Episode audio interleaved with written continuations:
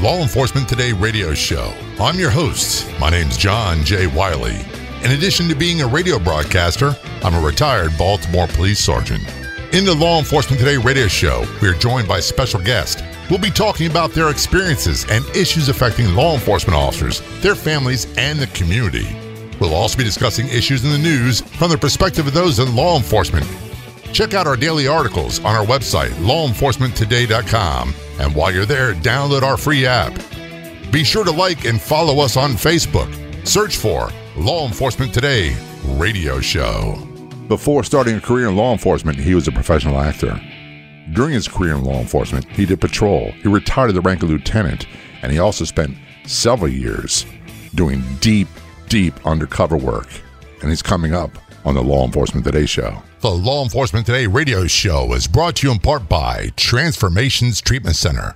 Call 888 991 9725. Online at transformationstreatment.center. Transformations Treatment Center provides a comprehensive range of treatments for addiction, substance abuse, co occurring mental health disorders, and PTSD. Transformations Treatment Center has a nationally acclaimed veterans and first responders treatment program offering rehabilitation and holistic treatment for all those suffering from substance abuse problems. Law enforcement, firefighters, veterans, and all first responders receive the dedicated and highly specialized treatment they need at Transformations. Their program features first responders and veterans therapists helping first responders and veterans. Transformations Treatment Center. Call 888 991 9725. That's 888 991 9725. Online at transformationstreatment.center.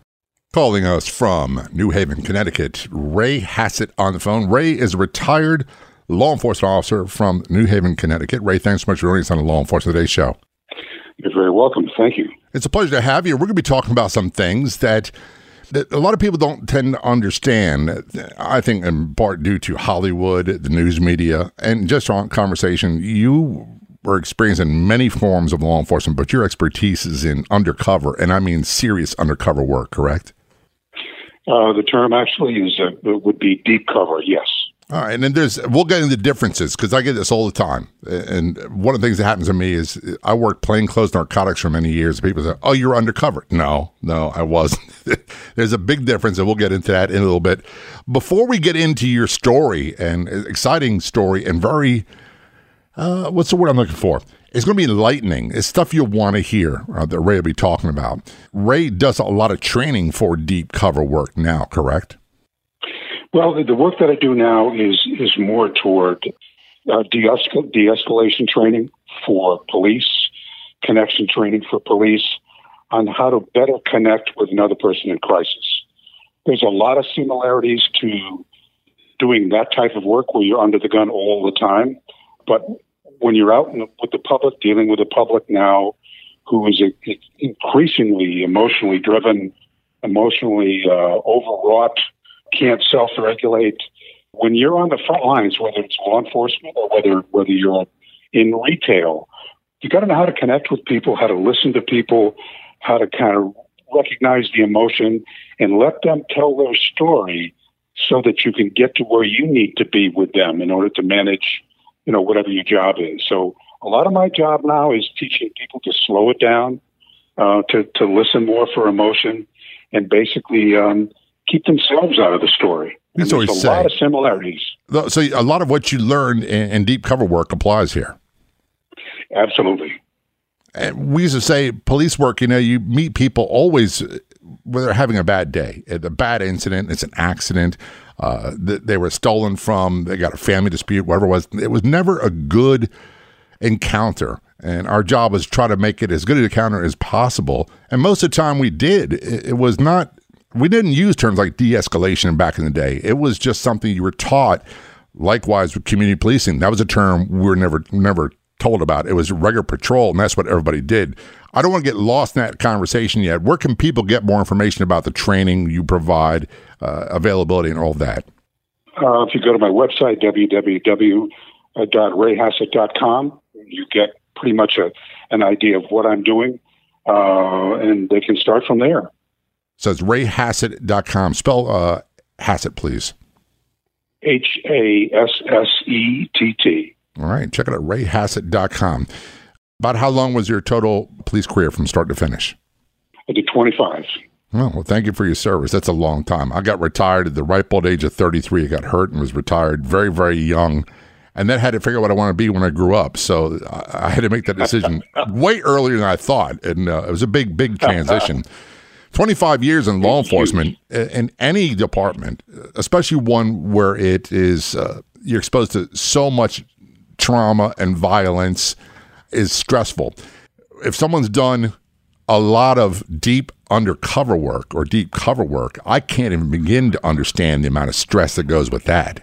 Well, it's uh, just to, to, double back to, to my career. The last 14 years of my career uh, was in p- patrol, and I ran one of the busiest districts in in my city, inner city, and I ran it from my car. So I was out there every day learning how to shift, how to how to how to how to adapt, how to make it keep myself out of the story. Uh, and the biggest thing I learned, and, and, there's a parallel here between between deep cover and connecting with people. I had to learn who I was when people didn't need me. Mm-hmm. Not quite sure I understand so what I that means. Uh, uh, elaborate on that a little bit. So what what that means is a lot of times in law enforcement, you know, we're problem solvers. We show up, you tell me what what you need me to do, and I'll help you to do it. In old school, that used to be the case. People, we show up, you better come correct because we got the solution. Right. Somewhere around 1999, that all shifted. People said, you know what, I, I, you know, I don't know if I like this guy. My last experience with that last cop, man, it didn't go well. So, you know, we, I had to rethink. Wait a minute. I mean, it's if I'm out there every day, I'm locking people up. I'm with I'm, I'm, I'm with dead babies. I'm with their grandmother when there's when she's passing away. I'm part of that whole dysfunctional family. That changes shift from just being a reactor. Nine one one. Look at the cat call. Show up. All right. I've got to make it fit into probable cause. Officer safety. Get in. Get out. Lock them up, and I'm done. Mm-hmm. Had to completely get rid of that because most and most of what we do in law enforcement is not involving locking people up. That was a, a small percentage of what we did. You're exactly right. Most but, of it was what you talked about, dealing with people at their yes. where they have the worst situations in, imaginable going on. And for a lot of people, like where I worked, it was constant because it, it was a high crime area. It was constant exposure to crime and violence, and these people wanted you to help them.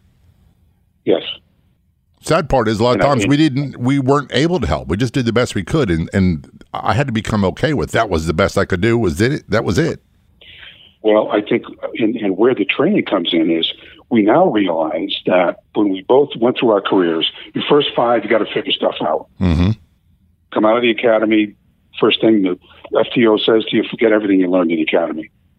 So you basically, well, you're picking stuff up. You're, you're, nah, that didn't work. You're borrowing somebody else's style. Yeah, I'll take that. But you're piecing it together. Right. But that's where things are the rawest. And that's where the training is the least. So, in terms of what I'm training now, is we're plugging in high end behavioral training to young street cops just coming out of the academy, if only to get them thinking about it. So, it's shifting young cops from being warriors to the same time to being gladiator diplomats you know, I read people for threat, first of all, but what else is going on in their last eight hours? Getting getting cops and getting civilians on the front lines to think like that slows you down. Right. Changes everything. The brain is funny. The brain follows with what you prompt. If I'm looking at somebody and automatically I'm reading them as a criminal, I'm going to talk to them like they're a criminal. I'm going to miss stuff What's so the old saying that we had? If the only tool you possess is a hammer, everything begins to look like a nail. So, yes. if you look at everybody yep. as a potential criminal and a potential threat of violence to you, that's how you're going to respond, and that's how they're going to respond to you. Absolutely. And vast majority of people are not, uh, even in the highest crime areas that you and I both worked in, the busiest places. The vast majority of people weren't criminals they were just regular hardworking folks and they were having problems. They could have had a bad day. They could have had a kid that was out of control and, and they want you to solve it without turning their whole life upside down. Well, I think to both our points, even, I mean, the time I spent in major crimes as a detective, when you're interviewing someone in order to get a, a, a, a confession about a homicide, you're not yelling at them. No. You are not telling them to do this, do that. You're, you're basically treating them like a human being, giving them a chance to reflect on where they're at and make a right choice. You can't push that stuff. No, and you've got so to. people don't want to get this skills. too. Is and I know you're going to get what I'm saying right away. Is that w- when you're dealing, you're doing an interview with someone. Let's say they just did the most heinous crime you could ever imagine, and deep inside, you just want to throttle this person. Number one, you can't it's against the law. Number two, you don't want to ruin a good case because you put your hands on someone. But number three, you don't get any information from the bad guy if you come across as a heavy. You got to act like you're their friend. You understand, you know, and develop a rapport.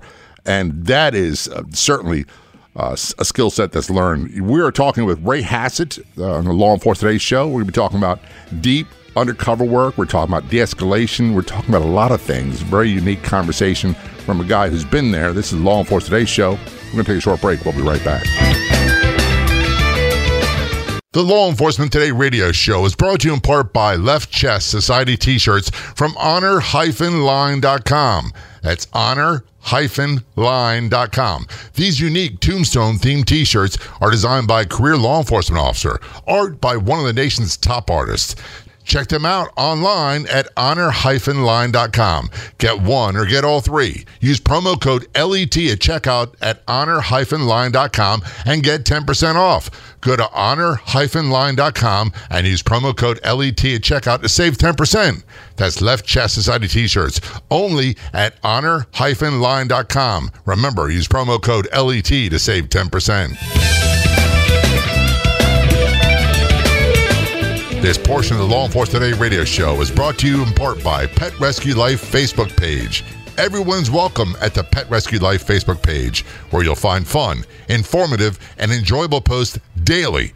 Purebred, mixed breeds, rescues, we love them all. Be sure to like the Pet Rescue Life Facebook page. If you've missed past episodes of the Law Enforcement Today show, never fear. You can listen to them online. Just go to our website, lawenforcementtoday.com or download our free app, also available on our website. That's lawenforcementtoday.com. Back to our conversation with Ray Hassett, retired New Haven, Connecticut police officer. And Ray, uh, just a brief synopsis of career, done patrol, did work in the streets, and also did deep cover work or undercover work for a long period of time as well. The whole concept of undercover, I find to be fascinating for several reasons. When I think of undercover Ray, I think of people like um, Jay Dobyns from ATF. I think of people like the guy who did uh, Donnie Brasco. I can't remember his name from the FBI. And the when I worked uh, in Baltimore, we had very few people who were deep undercover, and a lot of them, what they would do is they they were taken right out of the academy. As soon as they graduated, they weren't on the street because people get to know you and you're in an environment where you can't be recognized as police. So they brought into the undercover ranks and taught how to do it. And it's a very long process. Uh, something I've never done. I worked plainclothes narcotics for many years, and people always uh, say, "So you're undercover?" I say, "No." There's a big, big difference. Would you elaborate on the difference between the two?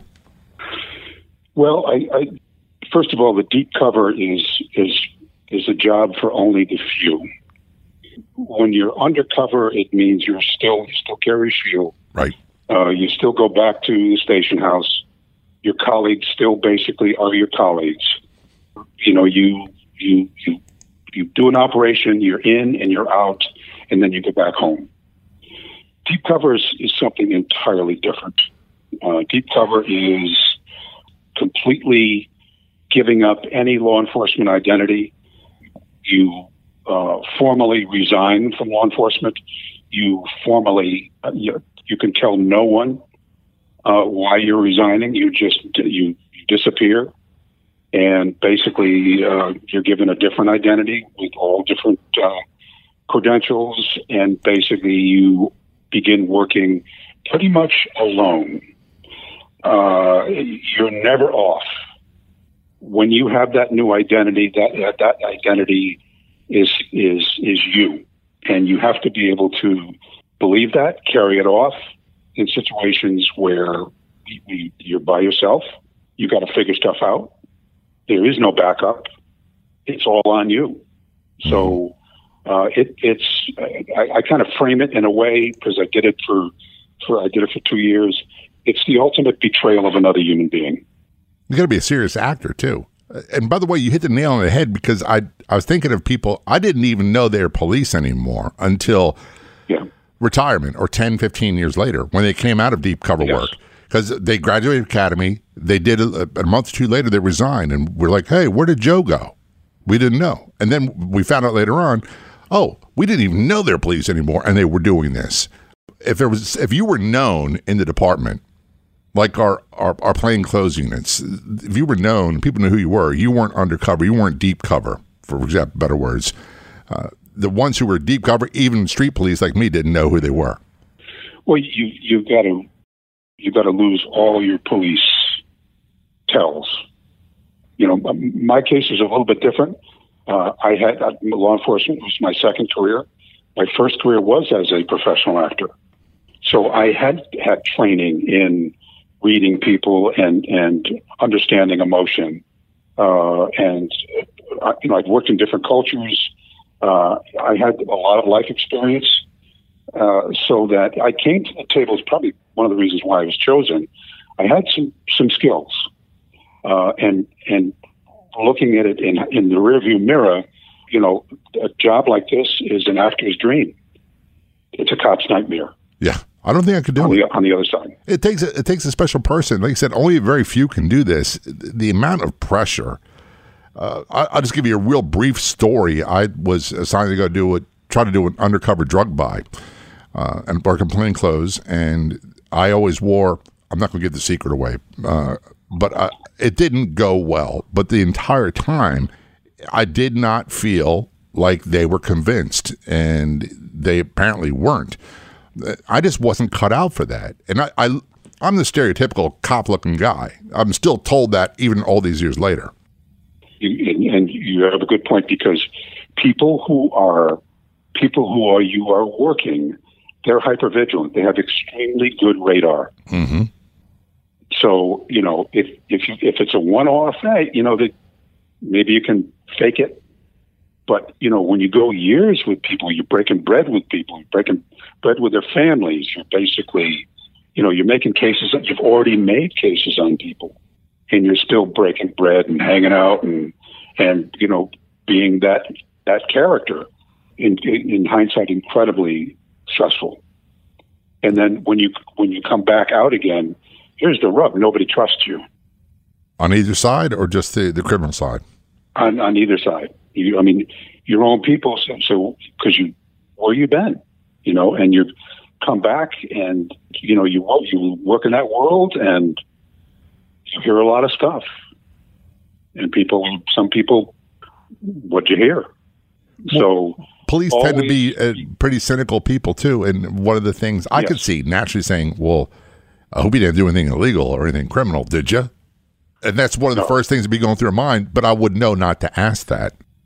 I mean, there- there's, I mean, the the on the front end before people start uh, accepting it, there's all sorts of tests that you have to pass. I mean, nobody lets you in. Let me tell you, nobody lets you in right off the rip. You mean the, the bad guys when you go constantly undercover? Well, I watched Yes. like the the Donnie Brasco story and how long it took him to go from just hanging out in the bar to gain the confidence with the cover of being a jewel guy. The using the story, um, paraphrasing the story, and then all of a sudden, hey, we need to do something, and then the trust began to build very slowly. But uh, from the movie, it, it seemed they did that in ten minutes, but from what I understand, it took them months and months. It took me about six months to be accepted. And what kind of criminal organization was it you're going after without getting into specifics? It was organized crime. Okay. So when we think of things like uh, mafia or those type organizations, that's what we're talking about. Yeah, it's very similar. you know. Okay. Yeah, and that's a stereotype we use that a lot of people can are familiar with because they see they they see it in Hollywood and movies and television and everything else, so they get an idea we're talking about. But the vast majority of them, and I'm not an expert in this area, but the vast majority of these criminal organizations are not mafia style. They're they're much no. different. And and and and that was kind of what I got into. It was a criminal enterprise. It had it had uh, signatures of a lot of different stuff, but it was a criminal enterprise. And one of the hardest ones I understand uh, are the ethnic groups, like the MS-13s and places like that, because yes. you can't fake uh, your ethnicity. You've got to be traced back to a certain country, and people have to be able to vouch for you there. So that's a little bit different beast uh, than we're talking about with maybe um, motorcycle, one percent motorcycle gangs, or again mm-hmm. the old mafia and those sort of things. Uh, they take a really long time. We're going to get into some of those stories and some of the details. Uh, and I, I, realize you can't go into great depth about these, so we'll talk about it generally. We'll talk about it vaguely, but there's been a lot of interesting things coming up. This is Law Enforcement Today show. Don't go anywhere. We'll be right back. Finally, our heroes have access to world-class program for PTSD, anxiety, depression, and more. The Help for Our Heroes program at Transformations Treatment Center provides a comprehensive range of treatments for substance abuse, addiction, co occurring mental health disorders, and PTSD. Plus, they offer complete treatment for mental health issues for those without substance abuse problems. In addition to multiple rehabilitation and holistic treatments for all those suffering from substance abuse problems, the Help for Our Heroes program at Transformation Treatment Center is a nationally acclaimed veterans and first responders treatment program where law enforcement, firefighters, veterans, and all first responders receive the separate and highly specialized treatment they need. Got questions? They have the answers at the Help for Our Heroes program at Transformations Treatment Center. Call 888 991 9725.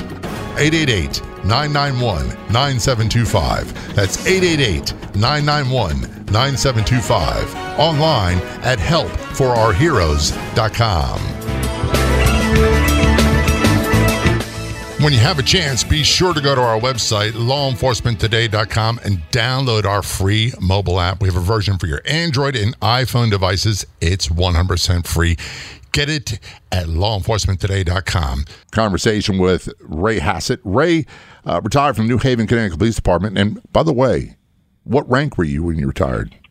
Retired the, at the rank of lieutenant. That's a great accomplishment. Uh, and people, that's another thing, misnomer that people don't understand is that, um, yeah, I retired to the rank of sergeant, and very rarely do I correct people about things. But one of the few things I do correct them about is if they'll say ex police, and I'm like, no, no, I'm retired. and they go, oh, you're retired yes. police officer. No, I'm retired sergeant. And because it took a lot of work to get that rank, and uh, yes, not does. everybody gets it. It doesn't mean to be treated differently. We went through the same things, but the hierarchy, by the way, from my world, is you have retired, and that doesn't mean you retire with a pension. That means you, you left because you just didn't want to do it anymore. Former also falls in that category. And X means someone yes. who was fired or quit under pressure of being fired. Uh, so to me, the term X is a big insult, and I don't stand for it. I agree, 100%. So thank you for your service. And one of the things that's fascinating about our conversation, Ray, is that A, you came from an acting background before you went into law enforcement.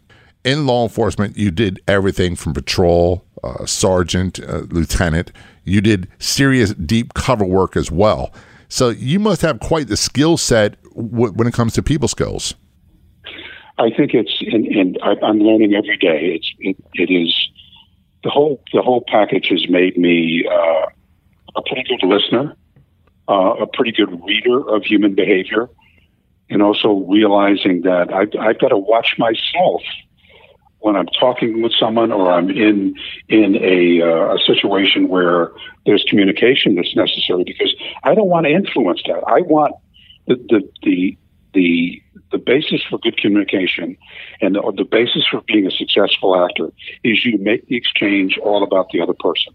I already know who I am. Mm-hmm. I want to get to know who you are. But there's certain verbal, nonverbal cues that I use in my training and that I've learned as a as a human being and also as a good listener, where people are you, you're, you people are comfortable talking with you, and that's so much not the case with our culture today. Whether it's retail, a lot of time in policing, people are talking at us. Mm-hmm. They're doing twenty things at once, You know, it's this whole piece is about slowing it down. And how I survived those years is by making every exchange I had with somebody, I was 100% present, 100% present for them. But on the other hand, I'm watching my back 150% mm. and uh, not letting to. them know that I'm doing it. Because there's no one else there. You're when you're doing deep cover, you're by yourself. You're by yourself all the time, and you somebody gets out, somebody goes to use the the restroom, and they come back. you've got to read them to see if they have information that can end up uh, hurting you or getting you killed. But you've got to do it in such a way that it's smooth. Nobody is alarmed. Nobody is like, "Hey, what's what's up with that guy?" And he's all he's all hyper. No, he's nice and calm. One of the things I, that I've I, I think has uh, to a, lesser degree than what you're talking about is uh, in my years in police work, you, you, begin to read people very, very well, but you have to learn how to do it. And what I try to do is have them talk about themselves and and very little about me. And yes, people's favorite topic are themselves. Uh, face it, we're as by nature, especially nowadays, more self-centered, more self-absorbed than ever, and so people love to tell you about themselves. I'm sure with all of your experience and training, that has come into play in other aspects, even away from law enforcement. Yes, and I in in the training I do now, I do de-escalation training, but but the front end piece is connection training, and the thing that that I work on the most with people uh, is is getting them to connect with, with people as early on as possible and connect often It could be something as simple as saying good morning, good afternoon. When you're walking down the street, you're you're making eye contact with people, etc. There's a whole nonverbal uh, signature in communicating with people that we forget because we're always talking. And communication is is 93 percent nonverbal anyway, but we're always talking. Right. So you know, my training is is a lot. We borrow a lot from from the way animals survive and read people uh, in order to be more effective humans. So I, I was training the other day, and I had a person in my class come up and tell me a story about how that worked for a person they knew, and and uh, it was a moving moment. And basically, it, this is what happened. Uh, a person who came up had a relative who was uh, recently uh, killed in one of the uh, active shooter incidents in the United States. Um, not going to not going to center it and It was one of many that uh-huh. continues to occur. And so she told a story of a relative of hers who was killed by the gunman. And uh, prior to being killed, he saved a number of people by by uh, putting them to getting them to safety in a locked room. And they asked him, "Aren't you coming in with us?" He said, "No, I'm to I'm to go out and, and see if I can save some more people." At that point, he he ran into the gunman uh, the gunman uh, killed him, put four rounds in him. The fourth one was a coup de grace. But what this woman wanted to share, this, this student of mine, was that one of the survivors had told her a story of her confrontation with the gunman. As the gunman moved through that company, she fell to the ground and the gunman stood over her. And she didn't know him by name. She had exchanged glances with him in the weeks prior, just in passing, a nod. And that nod, when he looked down at her, pointing his weapon at her, he paused, put the gun up, and moved on, and, and basically spared her life because she had connected with him. She had been present for him. She didn't know what she was doing, I don't think, but but the point is that little move saved her life. And from my point of view, it was it was it was riveting to hear.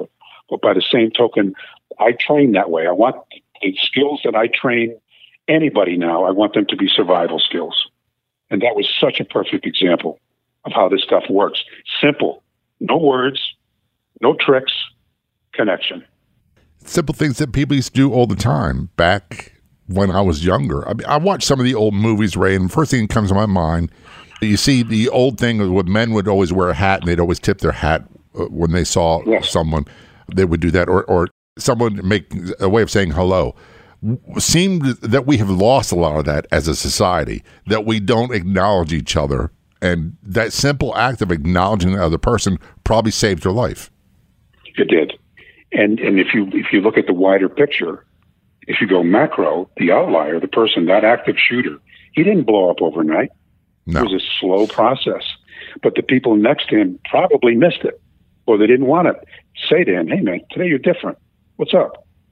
They read it, they did nothing about it. Around us every day, we so, have people self-destructing. We have people, uh, yes, and in law enforcement, it's people use the term epidemic uh, but it's not. It's been going on since you were rookie police and I was a rookie police. We have people, mental health, stress issues, suicide issues. It's yes. been a big issue. And we always say, I didn't see any of the signs. So even with each other, we're ignoring and we're not having the conversations we should have.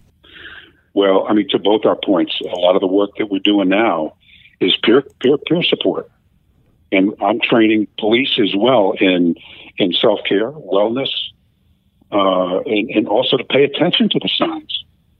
And you know, you, you we are brothers and sisters. Yeah. Bottom line, that's true, good and bad. I don't care. Listen, if you're jammed up on a job, you're going to get fired. Hey, we still went through doors together. That's I still owe right. it to you. Even even when someone uh, has to leave the job because they, they really royally messed up. I have a good yep. friend. People thought we were brothers and cousins, and uh, we talk periodically. He carries some shame about that, but I still view him as the same old guy. Uh, this is Law Enforcement Today's show. We're talking with Ray Hassett, uh, retired New Haven, Connecticut police lieutenant, um, very skilled in deep cover work, people skills, and how these things not only apply in police work, but apply for everybody else in general life. We'll be right back. Don't go anywhere. Remember in the beginning? When you first started to build a life for you and your family, you never imagined it would come to this. Instead of living your dreams, you're living with debt. In fact, it's smothering you.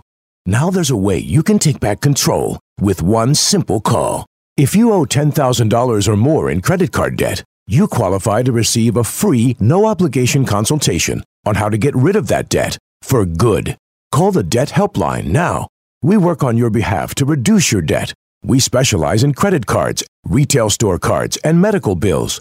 One simple call is all it takes to get the ball rolling to a debt free life. Stop living with debt and start living your dreams. Call the Debt Helpline now. 800 709 4389. 800 709 4389. 800 709 4389. That's 800 709 4389. This is Law Enforcement Today's show. I'm John J. Wiley, talking with retired New Haven, Connecticut Police Lieutenant Ray Hassett. Ray, thanks so much for being on the show. Very much appreciated. My pleasure. You do uh, so much training. Uh, first of all, I'm fascinated with the fact that you were an actor before going to law enforcement. Then you did 25 years in law enforcement. A part of that, deep cover for about three years with serious organized crime networks. Uh, then did patrol, then done everything that law enforcement can do. Uh, my hat's off to you because I never did the deep undercover work. So uh, I, I'm as fascinated by that as anybody else.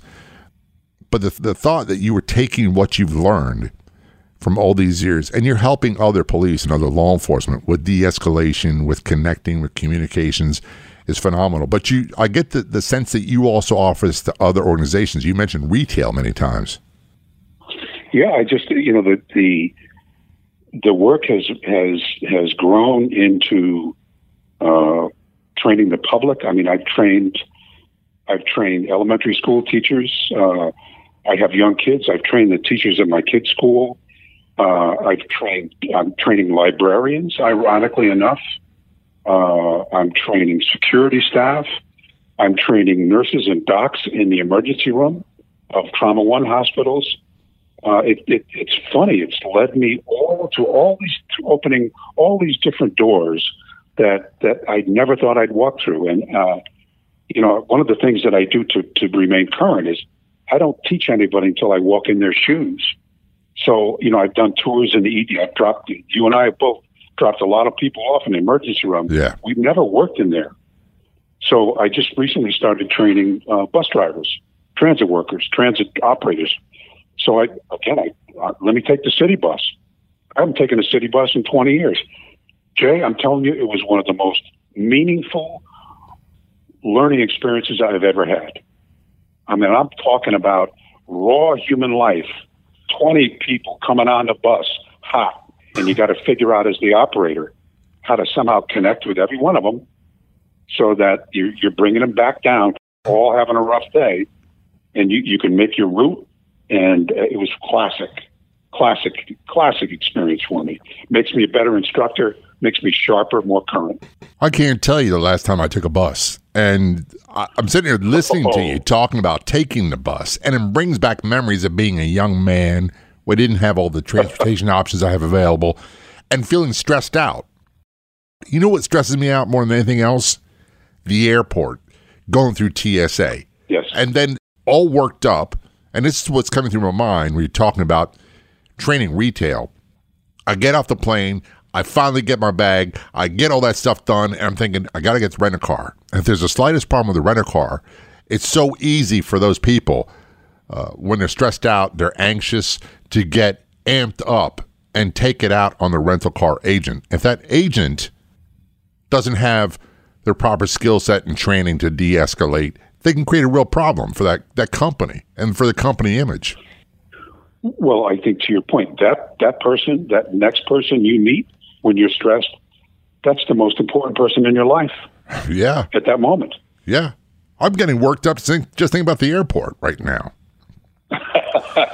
yeah, I, I, get you. I do a lot of international stuff. Well, it, it is the whole thing of you know what it is for me, Ray. It's and I I don't know how these men and women do it, but it's a TSA. Uh, first of all, the whole check in with the ticket is one thing, but getting to the TSA, my mind is racing. I'm sitting there with a crowd of people. Uh, I'm there way early, but I'm thinking, oh, if I don't get through this line, I'm not going to get to the flight. I'll miss my flight. I'm going to make it there. I hope they don't pat me down. The, the whole nine yards. They got to be really good at, at reading people and, and calming them down. But I, I I'd love to say they are, but most of the ones I've counted are not. They're very cold. Yeah. Well, I, and, and I think it comes back to training. You know, to, to, to get them to understand how much stress these people are coming through on a routine on a routine basis. A lot of times, for a, a lot of people, the jo- their job is just moving meat, and that's where we're getting caught up, and that's where we're we're changing our culture. Empathy, is that something you, know, you think is, is going on? Is, is that something you think is happening uh, nationwide with our culture? Not just that profession. Not just. I, I, hate to pick on TSA, the airports, but or rental car companies. Uh, but I can see that happening with everybody. And here's a classic example. I hate when people text me something or send me an email. It, they could have my partner could have the best intentions in the world, and I always read it the wrong way. And when I send something back, especially if I'm trying to be somewhat assertive but not mean, it, they always read it the wrong way. Is that part of the problem? We've lost our a lot of our communication skills because we're not talking to each other. Well, I, I think whatever you whatever you do the most, let's put it in terms of CrossFit. Whatever whatever exercise you do the most, you're the strongest at. Right. The exercise that you probably do the least in the gym is hamstrings. It's painful. So most of our communication in our culture now is texting or it's it's you know Instagram or and and that's you're missing voice, you're missing nuance, you're you're missing how the person presents, you're missing what's the what's the context that you're talking in. So you know you you you tend to just think that I send these words out, you're going to get what I mean, which we're, it never happens. And let me go. Let me go up to three thousand feet here. I, I, work overseas a lot. I train in different cultures. I teach also behavior profiling. So in different cultures other than our own, when you're dealing with somebody, they're pretty much 100% present when you're when you're speaking, communicating. Part of it is language. They need maybe English is they probably speak four languages or five, but you know there's cultural nuances that they're concentrating on. So you're right there for each other. It's very rare to make a mistake in misreading somebody when you're one on one. Here in our culture, we're, we're always multitasking. I went. To, I go to the bank. I put in my money, and the tellers are talking to each other. Hey, it's my money. Who's the most important person in this transaction? It's me, yet I'm the least most important person. Gotcha. And if you start looking at culture, you know, even in, in, in even in the e- emergency room, if you're not really sick, you wait, and you wait for seven hours, eight hours. Nobody comes over to you and says, "Hey, you doing? How you doing?" It's just moving meat priority. If you look sick, you get the Cadillac treatment.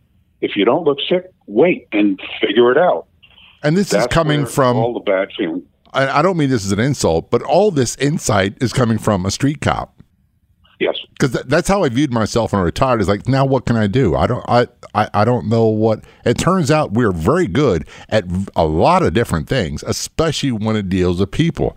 And you're you're passing out information that I be honest with you, a lot of PhDs that I hear and I see on television don't have that skill set that you have that that a lot of street cops have. Well, in, in uh, 100%. And, and why this, in reminding us that we have this skill set is tremendous in terms of when helping other people. Mm-hmm. You know, we, we, we have, we spend a year, we spend years reading people for threat. But, you know, at the same time, we're getting this tremendously accurate instinct on understanding behavior. Now, when you take us, put us in the civilian sector, where people, all they need is help. They're not going to hurt us that it not only does it rejuvenate cops, but it says, wow, you know, usually it, you, you finish your career of 25 years, you're beat. The agencies beat you. You low self esteem. You got post traumatic stress. This is a way to regenerate us and recycle us and like bring our heads back up again. Wow, man, let's get us back in the game and we can Yeah. do all this. We can do a lot of great things to help contribute to society. Uh, we got to wrap things up here, Yeah. Ray. Before we leave, I want people to know where they can get more information about you and all the training you offer. Just uh, go to my website, www.rayhassett.com. They can reach out to me that way, and um, let's start from there. Love to hear from people. And are you on Facebook and all that stuff?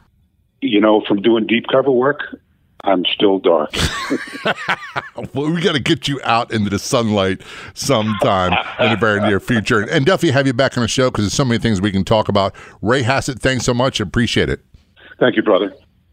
In every community across the United States, towns, cities, states, we have law enforcement officers. We have first responders. We have incredible stories of heroism from our first responders.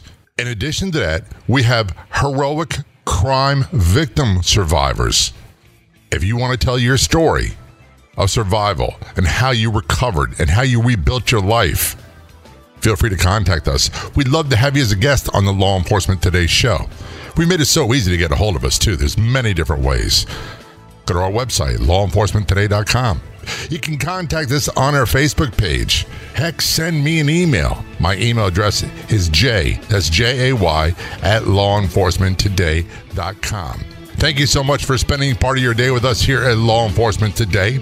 On behalf of everyone associated with the show and the website, this is John J. Wiley. Until next time, see ya.